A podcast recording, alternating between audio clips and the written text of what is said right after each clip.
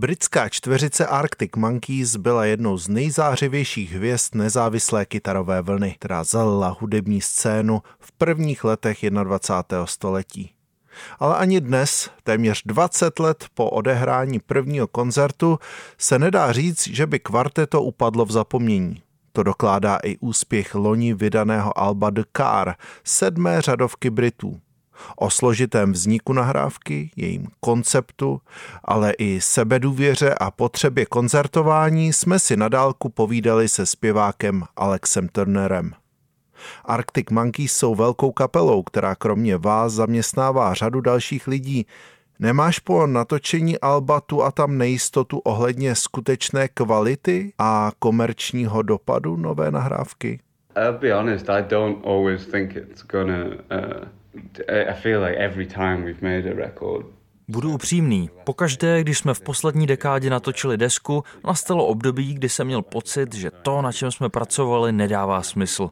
Asi nejvíc mě tyhle myšlenky přepadaly okolo vydání desky A M. Tehdy jsem si pár dní před vydáním říkal, že jsem zvědavý, jak celý ten kolotoč okolo dopadne. Doufal jsem, že v nejhorším všechno zachrání koncerty. Jak koncertování pomáhá dotvořit písničky, na kterých pracujete? Vím, že v případě nové desky to nebylo možné.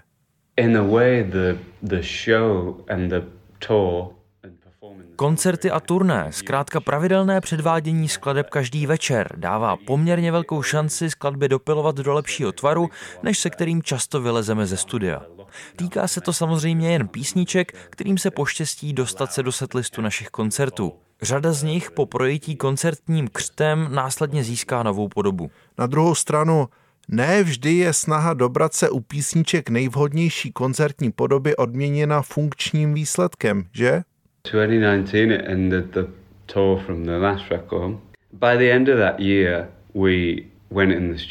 Na konci roku dva tisíce devatenáct po turné k poslední desce jsme vyrazili do studia.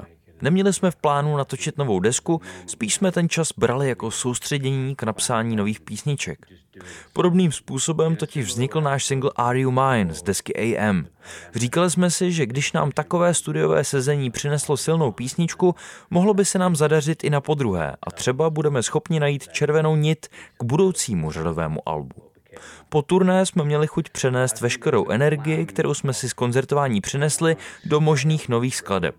Pamatuji si, že jsme chtěli udělat něco hlasitého, pokud možno ráznou pecku, kterou bychom mohli celou show uzavřít. Všechny naše snahy ale vyšly úplně na prázdno.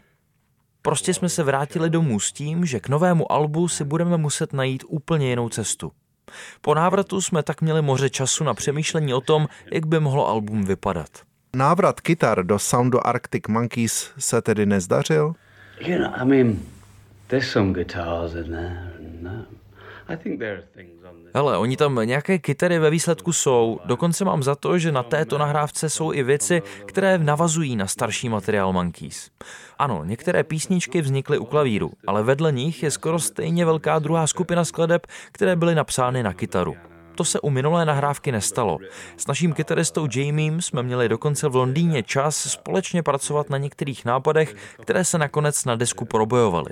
Také jsem na tuto desku napsal pár písní s Tomem Rowlem, který s námi hraje na klávesi a kytaru. A ano, nakonec jsme šáhli do pytlíku rozpracovaných nápadů, který se nám naplnil během turné k desce A M. Jak tedy nakonec vypadal proces nahrávání? Finally made it to the studio the summer of twenty twenty-one. Do studia jsme se konečně dostali v létě dva tisíce dvacet jedna. Byli jsme na anglickém venkově v Suffolku s celou kapelou, s Jamesem Fordem, producentem a naším kamarádem a studiovým inženýrem Lorenem Humphrym. Přidal se k nám i kytarista Tom Rowley, který s námi jezdí už deset let na turné a teď jsme ho poprvé přizvali i do studia. Jasně, že předtím, než jsme obsadili studio, jsem vyplodil spoustu dem. Všechny tam putovali s námi a pár týdnů jsme je zpracovávali jako celá kapela. Potom jsme si dali pauzu, vrátili se do studia Lafret ve Francii, kde jsme už natáčeli album Tranquility Base Hotel and Casino. Nahrávali jsme zde vokály a další dohrávky. Zkrátka dělali jsme vše proto, aby si natočený materiál sedl tam, kam má. Spojení Arctic Monkeys a producenta Jamese Forda je unikátní. No, I think that was um,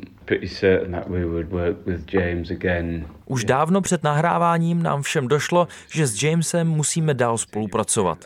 Nevím, kdo jiný by nás mohl dostat ze šlamastiky, ve které jsme se během příprav na natáčení alba ocitli. Inspirační zdroje se tentokrát zdají být zahalené v mlze. I'm sure, yeah, um, but I don't know, it feels less... Ano, máš pravdu. Mám pocit, že tentokrát nejsou impulzy, které mě poháněly z písniček přímo čitelné. Pamatuji si, že jsem v době vzniku nového materiálu četl několik knížek Raymonda Chandlera. Jak ale říkám, jejich otisk není ve skladbách moc patrný. Co tedy stojí za obrysy auta s velkým A, kolem kterého se točí dění nové desky? I do, I do like this idea. It feels to me on the record that there's, there is some kind of big production going on. Mně se líbil nápad obrazu alba na pozadí jakési velké produkce. Nikdo pořádně neví, o co se ve skutečnosti jedná, pouze dochází k nějaké výrobě. A tyhle otázky vytváří široké pole pro naše nápady. Co se chystá, to my samozřejmě víme, nahráváme album, ale všechno okolo jsou pouhé domněnky mimo oficiální záznam. Tento koncept čerpá i z nějakých skutečných reálií. I think just because there are these characters in there or situations that aren't directly based on, you know, from real life or some real... Na albu se míhají jisté postavy, zobrazuje určité situace, ani jedno ale přímo nevychází ze skutečného života. Mé první písničky odrážely zážitky, které se mi doopravdy staly, ale tuhle fázi jsem neměl nějak dlouhou.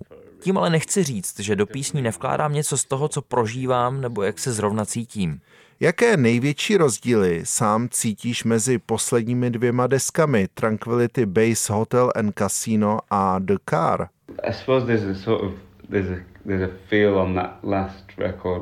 Na našem posledním albu převládá pocit, jak bych to nejlépe popsal, menšího experimentování a větší přirozenosti. Myslím, že je to z nové desky poznat. Došlo ti někdy, že si víc než polovinu života strávil hraním v jedné kapele?